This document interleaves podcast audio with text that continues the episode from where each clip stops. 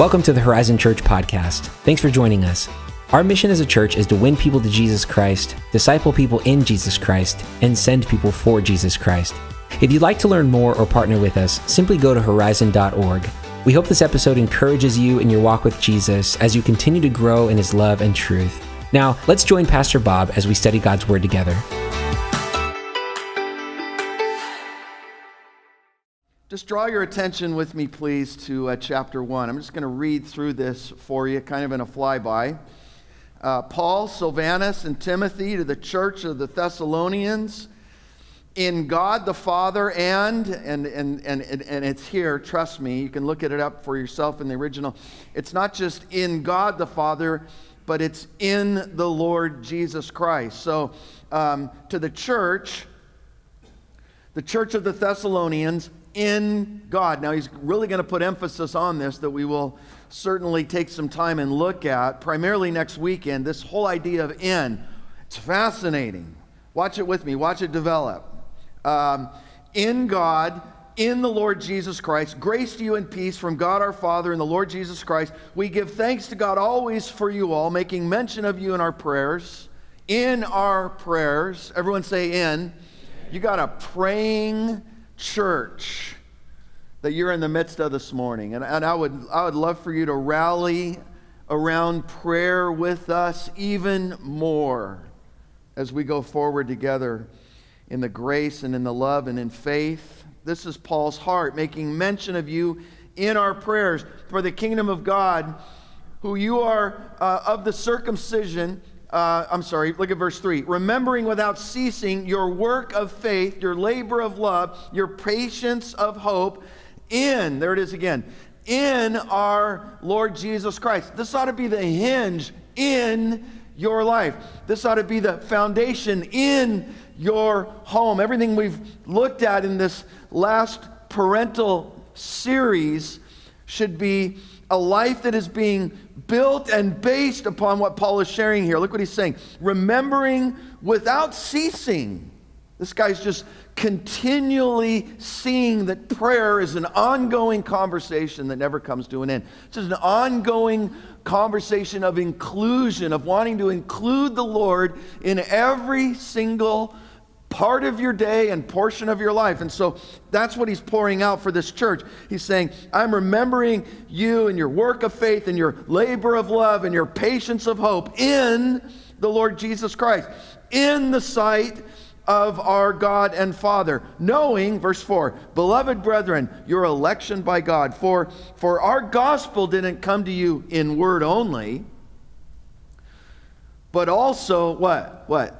In power and in the Holy Spirit and in much assurance, as you know what kind of men we were among you for your sakes. I would, I would love to just believe that God has a letter like this for us. As he has through Paul written a letter like this to the church of the Thessalonians, how much do we want for our lives and ministry combined together to be known for this? What a letter. What an encouraging thought it is that, that, that God Almighty, with His mercy and love and His grace, pours out through Paul such a word of, of, of, of strong encouragement that I, I see what you're all about and that it is hinged in the power of the Holy Spirit, in much assurance. Look at verse 6. For you became followers of us and of the Lord, having received the word in much affliction. So there's been some hardships where this whole thing has, has, has come about and been established in much affliction with joy. The joy hasn't been lost in the, much, in, in, in, in the midst of much affliction. The, the joy hasn't been lost. The, joy of the Holy Spirit, a peace Paul would write about, right? He would, he would, he would write, and, and, and, and we'll get to it in this letter. It's amazing letters, fascinating, these, these, these two part books. And he was really only in, we'll learn next week, and he was only in Thessalonica. Anybody know? We're told in Acts chapter 17, he's only there for three Sabbaths. He's only there for three weeks. He's only there. You want to stretch it out? He's only there for a month. and yet the impact that is made, and the lasting fruit. Now, there's a lot of places that we could get on a boat or on a plane and go visit, and, and, and who Paul is writing to really isn't there anymore. We're going to be in Ephesus actually in about a week and a half. There's not much left of Ephesus to speak of, or Colossae, where we just were in our study through the New Testament. But you know something about Thessaloniki? In light of all of the affliction and trouble and difficulty that they face, that town is still booming. It's still there. And so he writes, and he writes about this legacy. He writes about the example that they have become. He writes about the fact that they didn't allow the afflictions to derail them. Why? How? I want to know. What's the secret? Ultimately, he says this just a few more verses for you as we intro into this whole deal. Look at verse 7 so that you became examples. And this would be so cool, you guys, for it to be said about us where, where North County is concerned, where San Diego is concerned, where the society that surrounds us and the culture that we have been called to impact and the light that we are to be, that it could be said of you and I. Would you just pray for this with me as we study? That you have become examples in all of Macedonia and Achaia who believe. For from you, check this out. From you, the word of the Lord has sounded forth not only in Macedonia and Achaia, but also in every place. Could you just make that your mandate? Could you just sort of say, that's what we as a family want to be about? That the word of the Lord would sound forth. At this time in history, at the end of the age, you guys, this is what we'd be about, not just in our little cul-de-sac or, or, or, or, immediate sphere of influence within our own family. Oh, certainly there, yes, but much more than just there. It is sounded forth not only in Macedonia, your town or Achaia, your county, but every place your faith toward God has gone out. I love it. Your faith toward God has gone out so that we don't even need to say anything. Wow. Wow, we didn't even say anything. For they themselves declare concerning us what matter of entry we had to you and how, how, how you turned to God from idols. Here's their testimony how you were living for this and now you've turned and are living for God. You've turned from the idols to serve the living and true God. I, I want you to underline the word serve. How is He in your life being served? How is he? How could we together, even as Stephen has encouraged us this morning, end this fiscal year of ministry strong and sound and, and into the next challenge of an exciting ministry year, that's ahead of us with a, with, a, with, a, with a full sail, you guys? Pedal to the metal. He's like, You've been known for this. You have left the old things to serve the new, the living and true God. And here's the word imminent. Look at verse 10. And to wait for his son from heaven. He's coming. His, his, his, his, his return, it's, it's imminent, you guys. It is. This will be very prophetic, this, this time and season and series that we'll study together. And to wait, and he's like wanting them to wait with bated breath, like at the edge of the cliff, at the edge of the stage, just waiting to leap, you guys, to leap into his arms. Are you living for that? Are you longing for that? Are you waiting for that? They're like, they're like, they're like, they're like known for this. You're known for waiting, anticipating the imminent return of his son from heaven, whom he raised from the dead. Hallelujah raised from the dead, even Jesus who delivers us from the wrath to come. Can you say amen? You say amen, amen, amen. So, what I've entitled it, what I've called it is this check it out. Uh, the chief aim of God, man, and the church. That's a big chunk. The chief aim of God, what is it? Do we know? For we would have to know that in order to be known for this. Agree? So, what is the chief aim of God? What is the chief aim of man? What is the chief aim of the church? We'll get to it. There's a lot to say about it, certainly, even in this first chapter, in the, in, in the, in the first 10 verses. And, and I, I, I ask you to spend some time this week just reviewing and absorbing what Paul has laid out before the bride, before the body, before the church of the Lord Jesus Christ and even more for now and here as we see his return so close at hand. But to be honest, I didn't get to that. All I really got to uh, was the first line. I, I, don't even mean the first verse. Uh, here's where I got stuck this morning, and I promise we'll pick up the speed.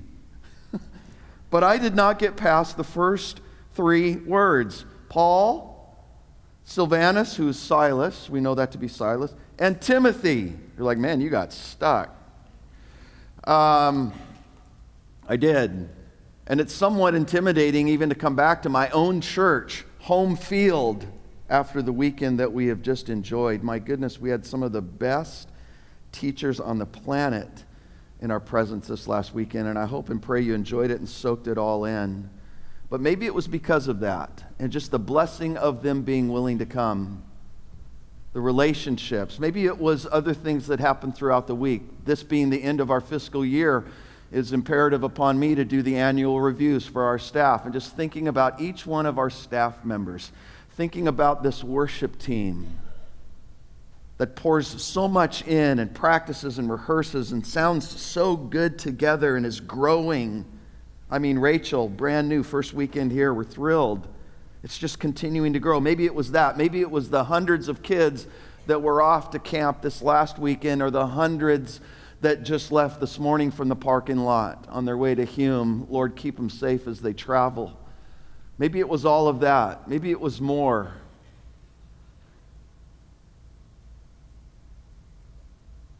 But I think everything that Paul is about to share with us in these next two books is built on the very first line of the first verse. And I don't want it by any of us in the room to ever be taken for granted. And if it has been, let's fix it today.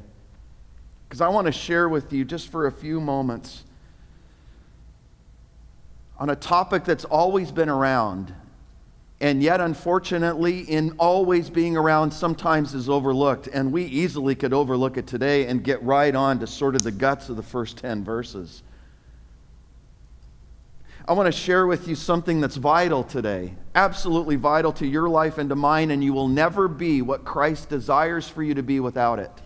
You will never get there without fully embracing and understanding the concept upon which now this book begins and goes forth. Friends, it's all about friends.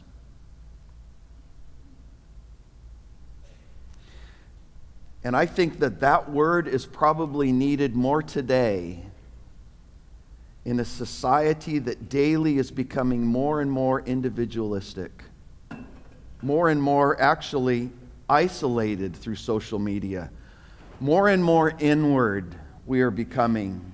But there is a thread, my friends, that runs itself through the pages of Scripture from Genesis all the way through the last book of the Bible, the great revelation or imminent return of Jesus Christ. And it is a concept that we must all together circle the wagons around and realize its necessity. Realize that it is absolutely crucial for us if we, in fact, are going to be a part of His body, see that we are connected with one another. And I would like to submit to you this morning that it would be time well spent for our friendships in this room to go to a completely new and glorious level not taken for granted, not just ships passing in the night, not remaining as society would have us remain, individualistic and isolated. That's what the devil has. The word devil means to divide. And he starts in Genesis by creating a wedge in the friendship and fellowship, first and foremost, between man and God, his creator. And then we see how the whole thing spirals out of control. You guys, we got to get back to the reality of the importance. And I guarantee you this morning, this will improve your life.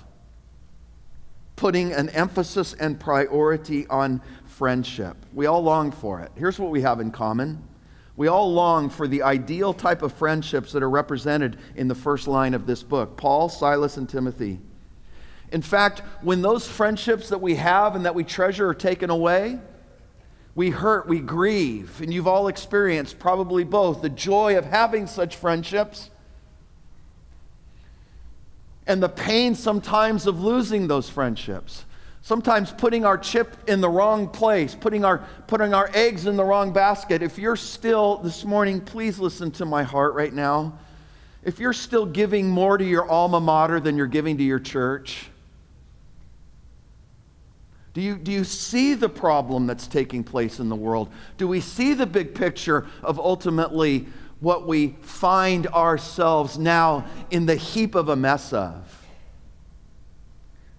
So I would like to devote at least this time this morning in speaking to the youngest in the room as well as to the oldest because it is as urgent and needed and vital and necessary for all stages of life to look together at how we find the right friends, how we keep the right friends. How about this? Here's three ideas finding the right friends, keeping the right friends, and being the right friends. Maybe it's a little too soon for me to say it, and it'll have a little bit of a sting to it, but again, I hope and pray that you'll hear my heart, church, that I think the reason that we don't often have the great friends that are represented here in the first line of the letter of the book that we now study. The reason sometimes that we don't have those type of great friends is we're not being that type of great friend. So, how could we find them? Where are you going to go and search and look? And then, how are you going to keep them? And how are you going to be that kind of a friend? Certainly, in light of all that we find happening around us in this world, it would be a well invested time of search and study to come up with the answers of those three questions. I did a wedding this last week on the cliffs down at Del Mar of some friends in the church whose marriage completely had disintegrated. It was destroyed. They, I, I, I, I don't think it's too much for me to say they weren't even friends anymore. This thing was so obliterated. But through the friendship of God, through the grace of his fellowship, through the love of his forgiveness, a miracle took place on that cliff the other night. And I saw these two come back together in the holy matrimony of love and grace and forgiveness. It was amazing. I got my car. It was one of those moments I get back in my car and I'm like, Lord, you could take me right now. I mean, that was it. That was awesome. That's what it's all about. And that's what we want to be able to celebrate that picture of what Christ can do in knitting our hearts together. And I just want to say this I want to say that when you realize how important this topic is, the more meaningful your friendships become, the less accidental they are. Oh, we happen to meet in a bar. Oh, we happen to meet online. Oh, we happen to meet. I'm not opposed to any of those things. There's great ways for us to connect. But the more meaningful, listen, the more meaningful those connections become, the less accidental they are. You know why? I could give you a lot of quotes this morning on friendship. Let me suffice it with the best one out there. Lewis actually wrote an essay on friendship. It's one of the best essays that Lewis has ever written, bar none. Amazing. And in it, I've boiled it down, and he says this For a Christian, for, for a Christian, I'm just going to sort of like speak to the Christians in the room right now. And if you're not, we'd love to make friends You're, you're welcome here. But let me just speak to the Christians first of all. And let me just say this. And some of you in the back, I'll, I'll be your help because it's a little small print. For a Christian, there are no chances. There are no chances. You with me so far? Look what he says. A secret master of the ceremonies has been at work. He who said, You've not chosen me, who said that? Jesus says this, John 15, You haven't chosen me, but I've chosen you, says to every group of Christian friends, You've not chosen one another, but I have chosen you for one another. Just wrap your, wrap your mind around that this morning. That is so good. And it should, for some of you, relieve you of the pressure knowing there's a master of ceremonies that's at work behind the scenes. Now, some of you don't like that. Some people are like, I want to be the guy that's calling the shots. You need to get born again. You need to allow him to come in and be Lord of your life. Check it out. Look what he says. Friendship is not a reward for our discrimination and good taste in finding one another. Look what he says. That's not it. It's an instrument by which God reveals to each the beauty of all the others. Let me explain that for a second. Let me unpack that. The essay that I'm speaking of that Lewis writes is called The Four Loves. The Four Loves. Storge, that's friendship. Eros, that's erotic love. Phileo, that's family love, that's brotherly love, and agape, that's God's love for us. And he says this about friendship. He says, This is the instrument, friendship. Friendship is the instrument through which God reveals to each of us the beauty of all of the others, the way that you become one who is experiencing the God given gift and side of erotic love is through friendship. You remove the friendship out of erotic love, you've got nothing short of porn. You remove friendship from phileo, what kind of a family is that? It's more of a boot camp. And the agape love is completely, entirely void of its main point if you reduce from that agape love this idea of friendship. It is the friendship love, it is the friendship instrument through which God reveals to us the beauty of all the others. And at this feast, this is a beautiful part of the essay that Lewis would refer to friendship as a feast. And certainly there's a feast to come in heaven. And it would be applicable for us to, to, to, focus on that. But bigger than that, he says, this feast of friendship in this feast of friendship, look at it is He who has spread the board, and it is He who has chosen the guests. It is He we may dare to hope who sometimes does and often should preside. Let us not reckon without our host. Let us not silo this thing off like God is over here and we'll hang together on Sunday, but the rest of the week is mine and my mountain to build. No, he's like, let's not even reckon without the presence of this master of ceremonies that is using this in our lives to take our friendship to a whole new level. Erotic, family, friendships, and agape love. In fact, we just finished. I mean, we had to tear down this whole PG parental house and set and bedrooms and kitchen and living room.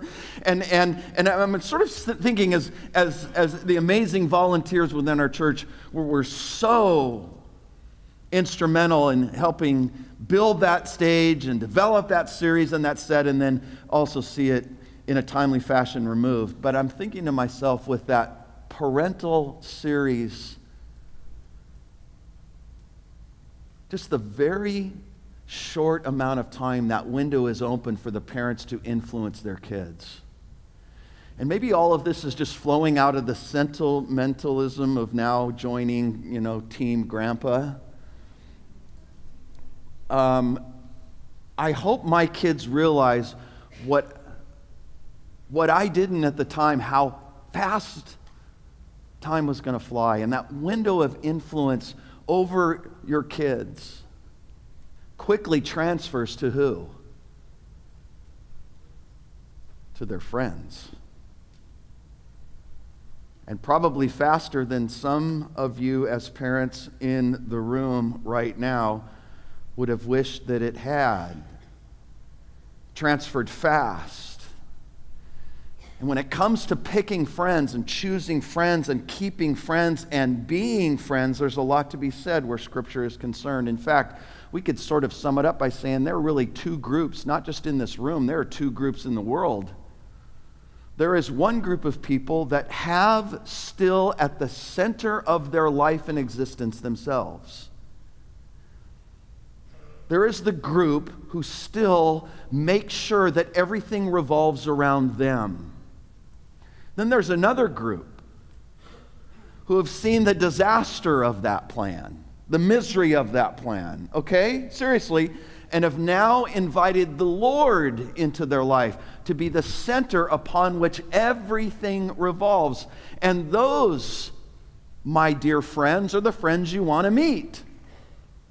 Those are the friends you want to make. Those are the friends you want to have. Those are the friends that you want your kids to be surrounded with, knowing what the devil is up to, knowing how the devil wants to negatively influence our friends, realizing the, the eminent of the time in which we live. He is certainly turning up the heat, is he not? And he always has. His first move, the devil, was to get in between that fellowship and that friendship that existed between, between God and, and Adam and Eve. And then he gets in between Adam and Eve themselves. I don't know if you've heard of Jill Briscoe. Jill Briscoe is one of our favorite friends. In fact, she's coming this year to do our women's Christmas tea. And her autobiography, her autobiography, the story of her life is called There's a snake in my garden. This just isn't Eve's problem. This just isn't something that happened in the pages of Genesis 1 and 2 and 3. She's not saying there's a snake in Eve's garden. She's saying there's a snake in my garden. There is this ever present. You're like, oh, I don't think it's ever present, man. I'm a Christian, man. I'm saved. Read Ephesians 6 to put on the armor of God so that you could fight off these wiles and fiery darts of the evil one. Okay, so she's like, uh, there's a snake in my garden. There is someone that is trying daily to destroy the fellowship that exists both vertically and horizontally. Okay. The foreword of the book is fascinating. It was written by Ruth Bell Graham, Mrs. Billy Graham. And I think for all of us to realize that that has and forever will be the MO and emphasis and agenda of the enemy. And so um, realize this there is a force. In fact, even more than it just being a demonic force, there is a force upon which the majority of your decisions are affected. And you know what that force is? There is a force upon which the majority of your decisions are made, and that force flows from the friends that you choose. So, back to line one in verse one. Like Paul, you want to have a Silas. Like Paul, you want to have a Timothy. Like Moses, you want to have an Aaron and a Hur and a Joshua. So, how did these guys enter into Paul's life? Oh, quickly, let me show you. Turn to Acts. Turn to Acts chapter 16. Look at this. Acts chapter 16, verse 1 says Then he came to Derbe and Lystra, and behold, a certain disciple was there named Timothy the son of a certain Jewish woman who believed. Now, we've seen a little bit, right, of that ancestry. In fact, we looked at it on Father's Day. You got Lois, you've got Eunice, and we sort of on Father's Day asked ourselves the question where's Timothy's dad? Question is answered right here in Acts chapter 16. His mom is a believer, but his father was Greek. You can deduce from that he doesn't believe. Timothy comes from a mixed marriage. He's well spoken of, verse 2, by the brethren of all who were in Lystra and Iconium, and Paul wanted to have him go on with him. And so he took him and he had him circumcised. Hello? Not a baby anymore. Because of the Jews who were in that region, for they all knew that his father was Greek. So he's got this new identity. Timothy does. And together, verse 4, they went through the cities and delivered to them the decrees to keep, which were determined by the apostles and the elders at Jerusalem. I love this. Look at verse 5. So the churches were strengthened. There's the, there's the result. There, there it is. The churches were strengthened in the faith and increased in number daily. Awesome. They grew, there was fruit. And Timothy joins the team, and everybody applauds Paul and says, Great choice! Awesome guy to add. And ultimately, you got to ask yourself, how does that come about? Well, let me real quickly give you five ways in which it comes about. I'll call them the fundamentals of friendship. There are five. And I think, first of all, what we're seeing in Scripture is the fact that what you need in your life are some smart friends. Timothy, although joining this team momentarily was going to hurt, knew that the outcome and results of it would be so rewarding that any momentary pain would be totally worth it. He's smart to see the outcome, he's smart to see the goal. He's smart. You need some friends in your life. Listen to me, you need smart friends. Not stupid ones. Stupid ones would go, oh, no, no, no, no, no, not me. I can't do that. You're kidding? And find a way to weasel out. You want friends in your life, first and foremost, that are smart, that are careful, that are cautious, that are able to see the big picture, even in the midst of what might in the moment be horrifically painful. You need friends in your life that are helping you to avoid the traps because there are plenty in this town. You don't need friends in your life that are helping you to fall into the pit or into the trap. You don't, you don't need friends that when the pain and the difficulties come are like, come, let's get out of here. Come on, let's, let's forget that. Who needs that? You don't need friends like that. In fact, in the book of Proverbs, there are so many things said to us. In fact, if you want, look at, look at chapter 12 in the book of Proverbs. There's so many wonderful statements to us in the Proverbs about friendship. In fact, you don't even have to worry about it. I did all the work for you. Look at this one. Proverbs 12. Anxiety in the heart of man. Listen, San Diego, just want to clear this one up. Anxiety in the heart of man causes depression. That's where it's coming from, okay? But a good word a good word makes it glad. So here's the good word. Here's the good word. Here's the immediate follow up that will help cure the anxiety causing the depression. Look at the good word. The righteous should choose his friends carefully.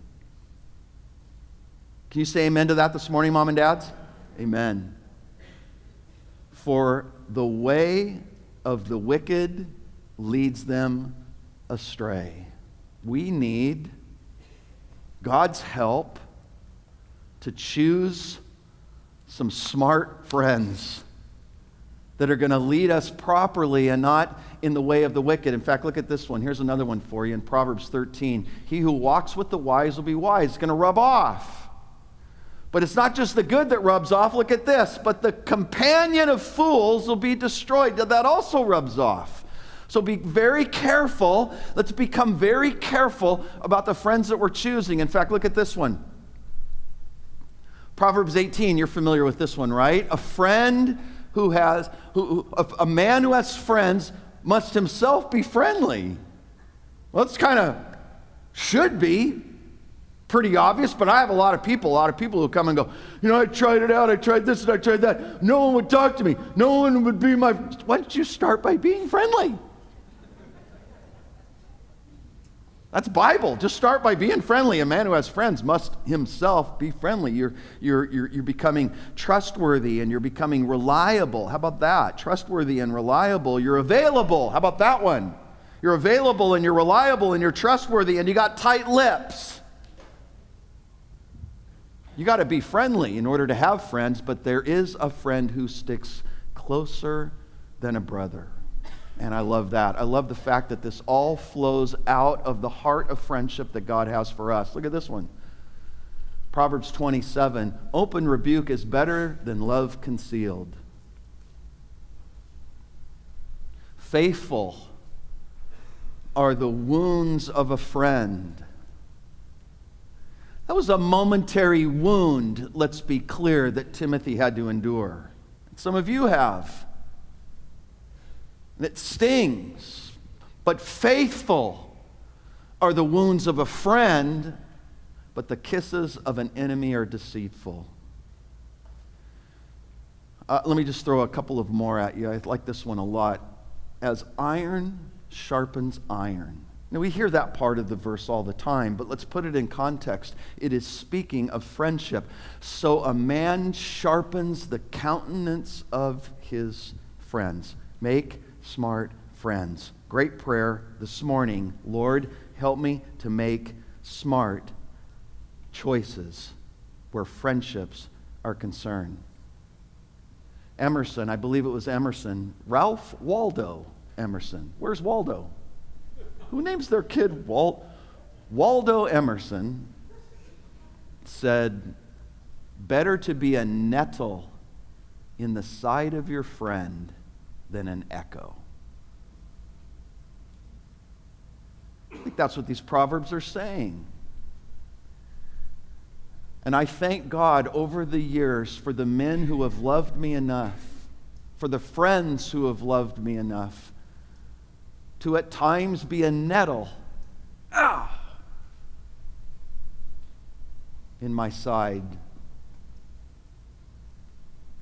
than just an echo. Secondly, not only do we need smart friends, we need sincere friends. Sincere friends. And this is what Timothy was for Paul sincere. And Paul was to Timothy. I think there are times where Timothy is looking at Paul and, and, and sort of like a little confused, saying, Really? We're doing this? Seriously? But there was a sincerity that existed between the two of them that got through the difficult times. And Paul, at times with Timothy, had to be lovingly blunt. And not just over the circumcision. There are times actually when Paul writes ahead because he can't go to the church himself, like to Philippi. And he says, I'm sending Timothy. And when he arrives, be nice to him because he's sort of like, oh, he's a real emotional guy.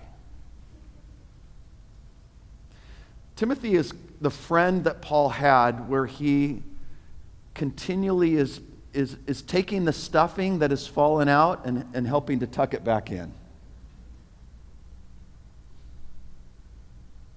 He actually writes to Timothy himself a couple of books, and in one of the books he says, You're so wound up, you're so anxious about life, maybe a glass of wine would help. Paul says that to Timothy. Is that not just dripping with sincere love? He doesn't blow him off, you weakling. He loves him through. There's sincerity, Thirdly, you need friends that are steady. Now, you don't want just the steady without the sincere. You need both. You need friends that are smart. You need friends that are sincere, and Paul is that way towards Timothy. And you need friends that are steady, and that's what Silas was. You know this about Silas? In fact, if you still have opened there in your Bible the book of Acts, look how chapter 15 ends.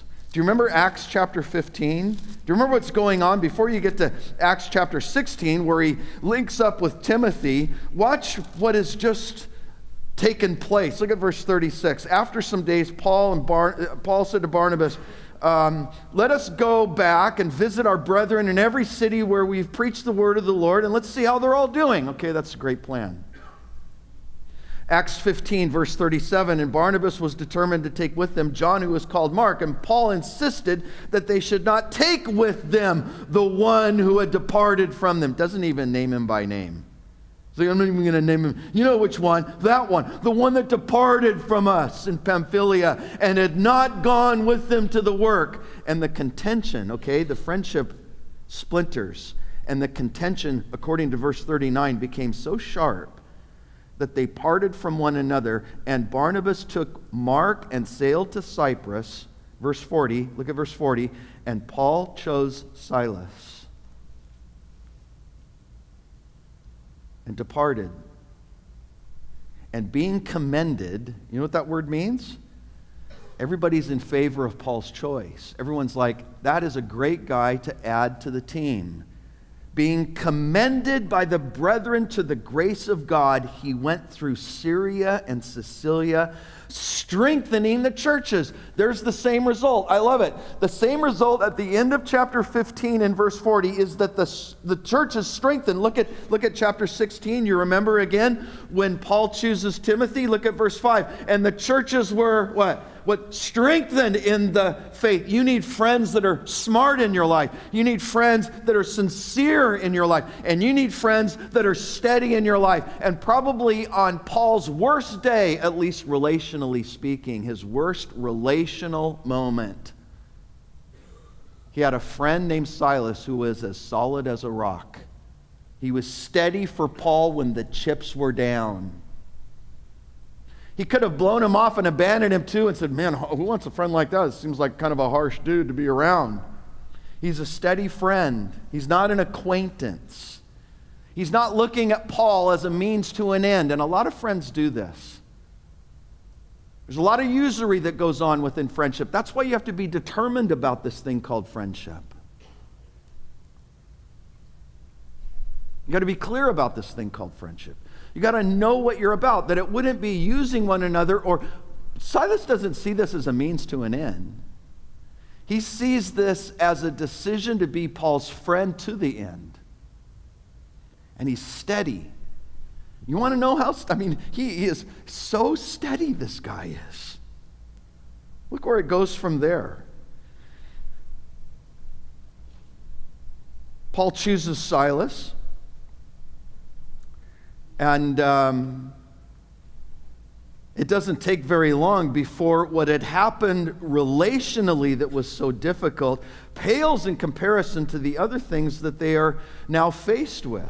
Let me give you an example, just one real quick. In chapter 16 of Acts, look at verse 16. And it happened when they went to prayer that a certain slave girl, possessed with the spirit of divination, that's the wrong spirit, met us and, and brought her masters much profit by fortune telling, okay? So she's like this slave girl, and she's running the tarot card business down at Balboa Park. She's bringing her masters a big profit. And the girl, check it out, verse 17, look at this.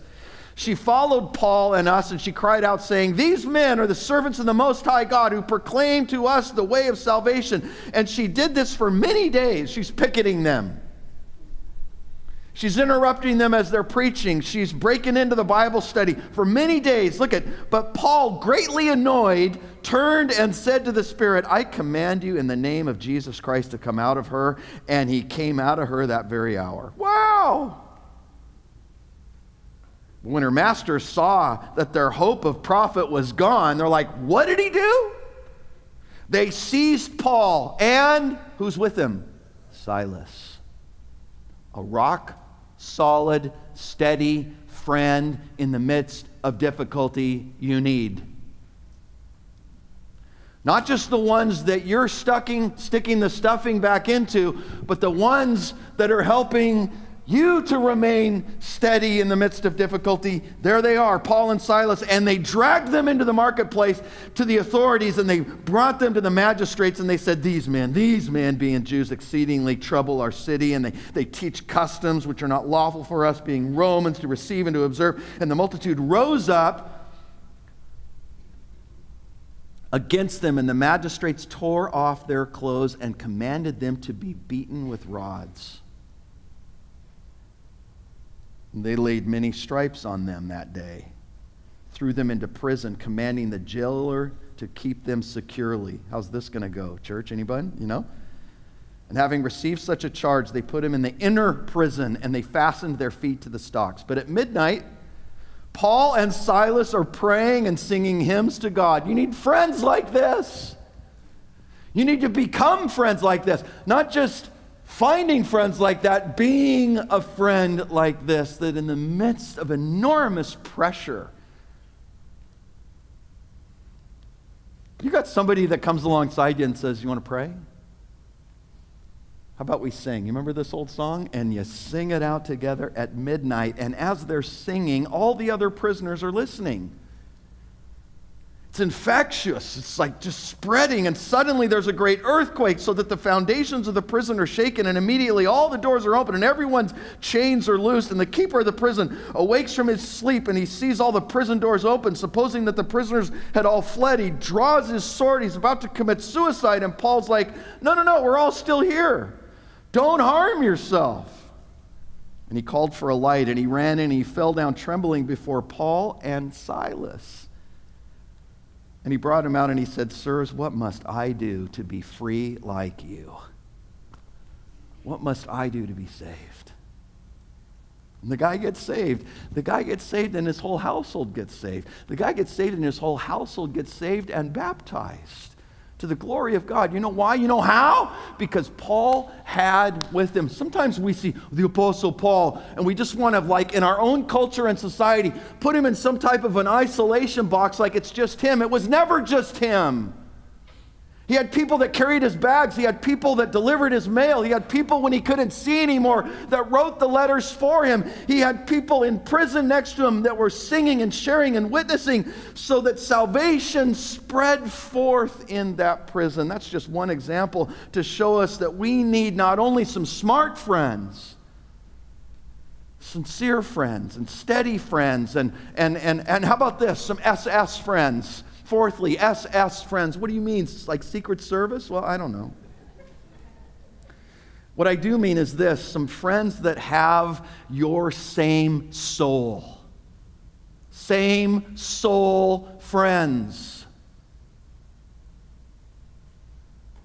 That doesn't mean that you cut off your friendships with those who don't share your same soul. Paul doesn't. The jailer gets saved. He didn't have the same soul. He beat him to a pulp. But he does have in his life a Silas who shares his same soul, who ultimately agrees with his same aim. You got that in your life. You got to have that in your life. You got to have some friends that are close to you that you are assured share your same aim. Some moms with other moms that are praying over their kids this day, this week, for the friends that those kids are going to make, and praying because they have the same soul. In other words, they're living for the sequel. Because it's the sequel in this movie that matters and not this story. This is going to end. And we want to make sure that we have friends in our life that are keeping us focused on what really matters what really matters.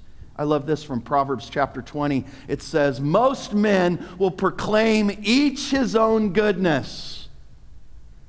Have you ever experienced that, like in a little conversation you're having with somebody and you're like sharing a little story and they just interrupt you and go, Yeah, you know what happened to me? Me, me, me, me, me, me.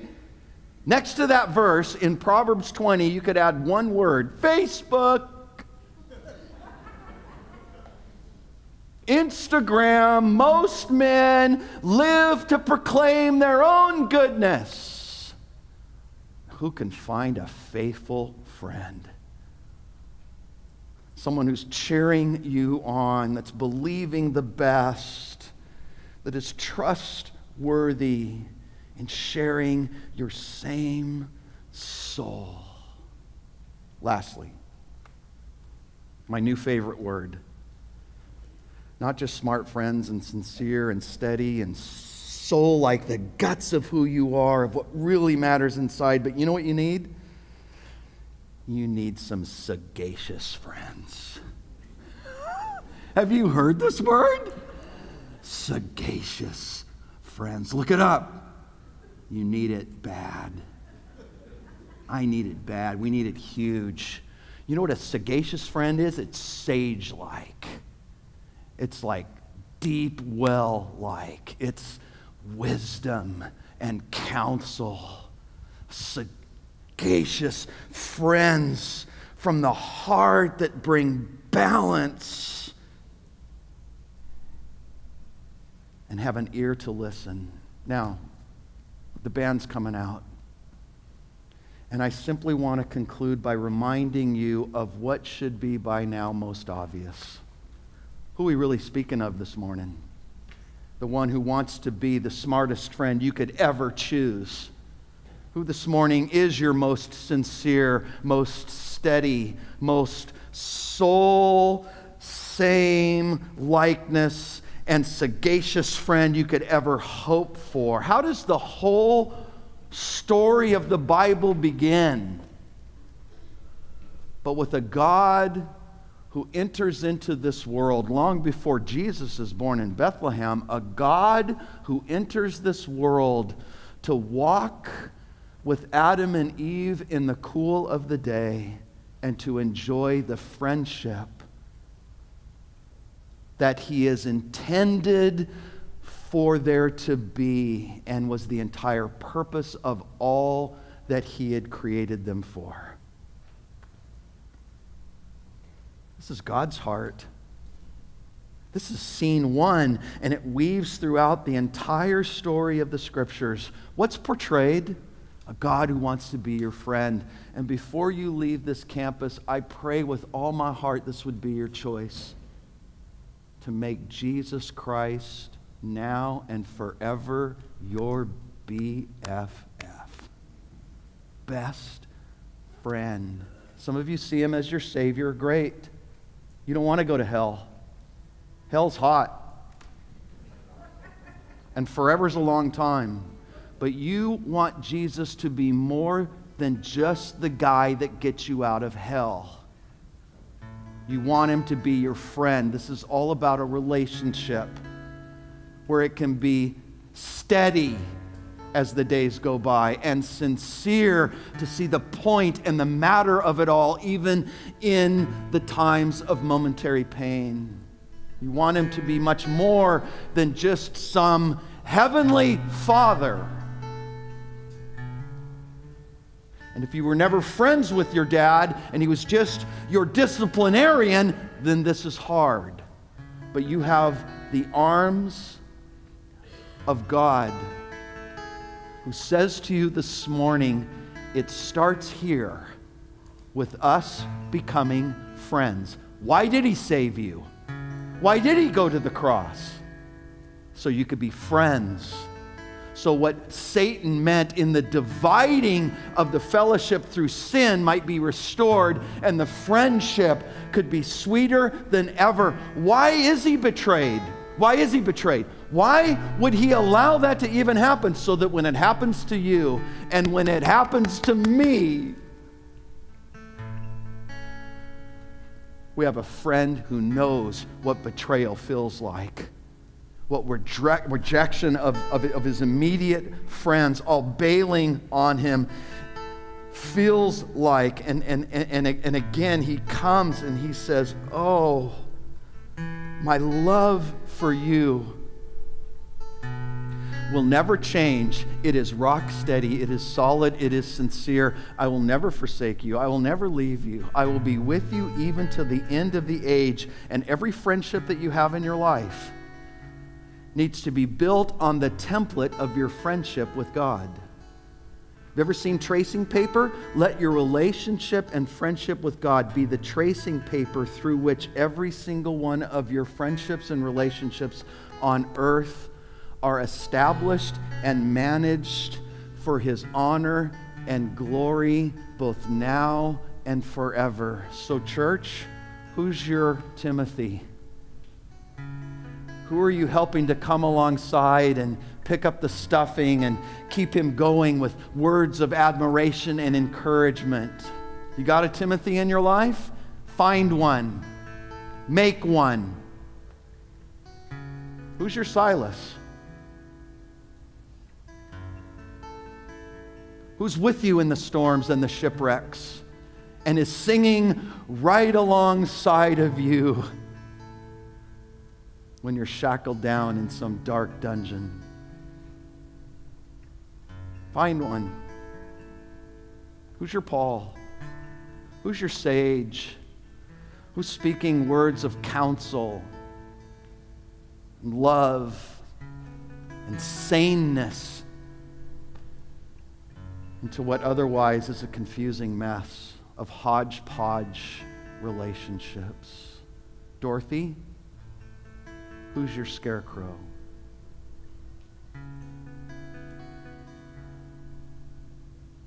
Who's your lion of courage?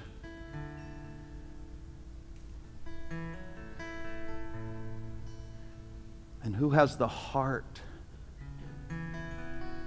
to be this kind of a friend that God is towards you to others in this community that right now remain stuck in their isolation and distance?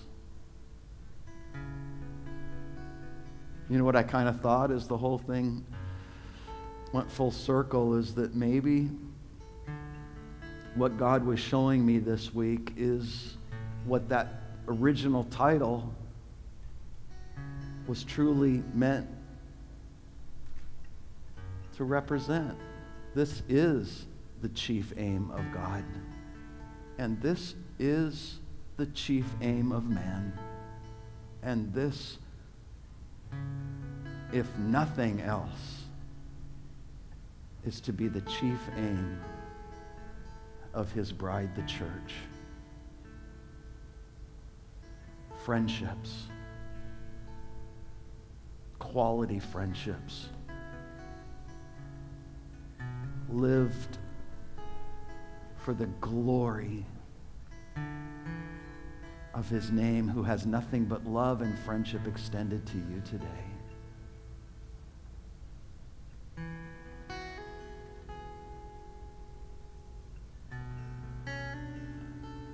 May it become our aim this summer to appreciate our friends, keep the ones that we've got that are good and healthy and sincere and God honoring, and to make some new ones. That heaven would increase, that the family would grow, that we would truly see that Jesus says, I don't call you servants anymore. I call you friends. One that sticks closer than a brother and says to us this morning, You know how San Diego will know your mind? By the love the friendship, the connection that we know Satan is trying to destroy, we bind him in the powerful, matchless, loving, and friendship of Jesus Christ that he has for us. And when we pray for each other, you know what those prayers are like for the Lord? They are like sweet incense rising before his throne. May we stand and together let's sing of his goodness this morning. Thanks for joining the Horizon Church podcast with Pastor Bob. Be sure to subscribe to our podcast channel, and if this message has blessed you, please share it either directly or on social media. If you live in the San Diego area, we'd love to have you join us at a weekend service, or to catch our live stream, visit horizon.org/live every Sunday at 9 and 11 a.m. Pacific. If you'd like to learn more or partner with us, simply go to horizon.org. Now may the God of hope fill you with all joy and peace in believing, that you may abound in hope by the power of the Holy Spirit. We'll see you next time.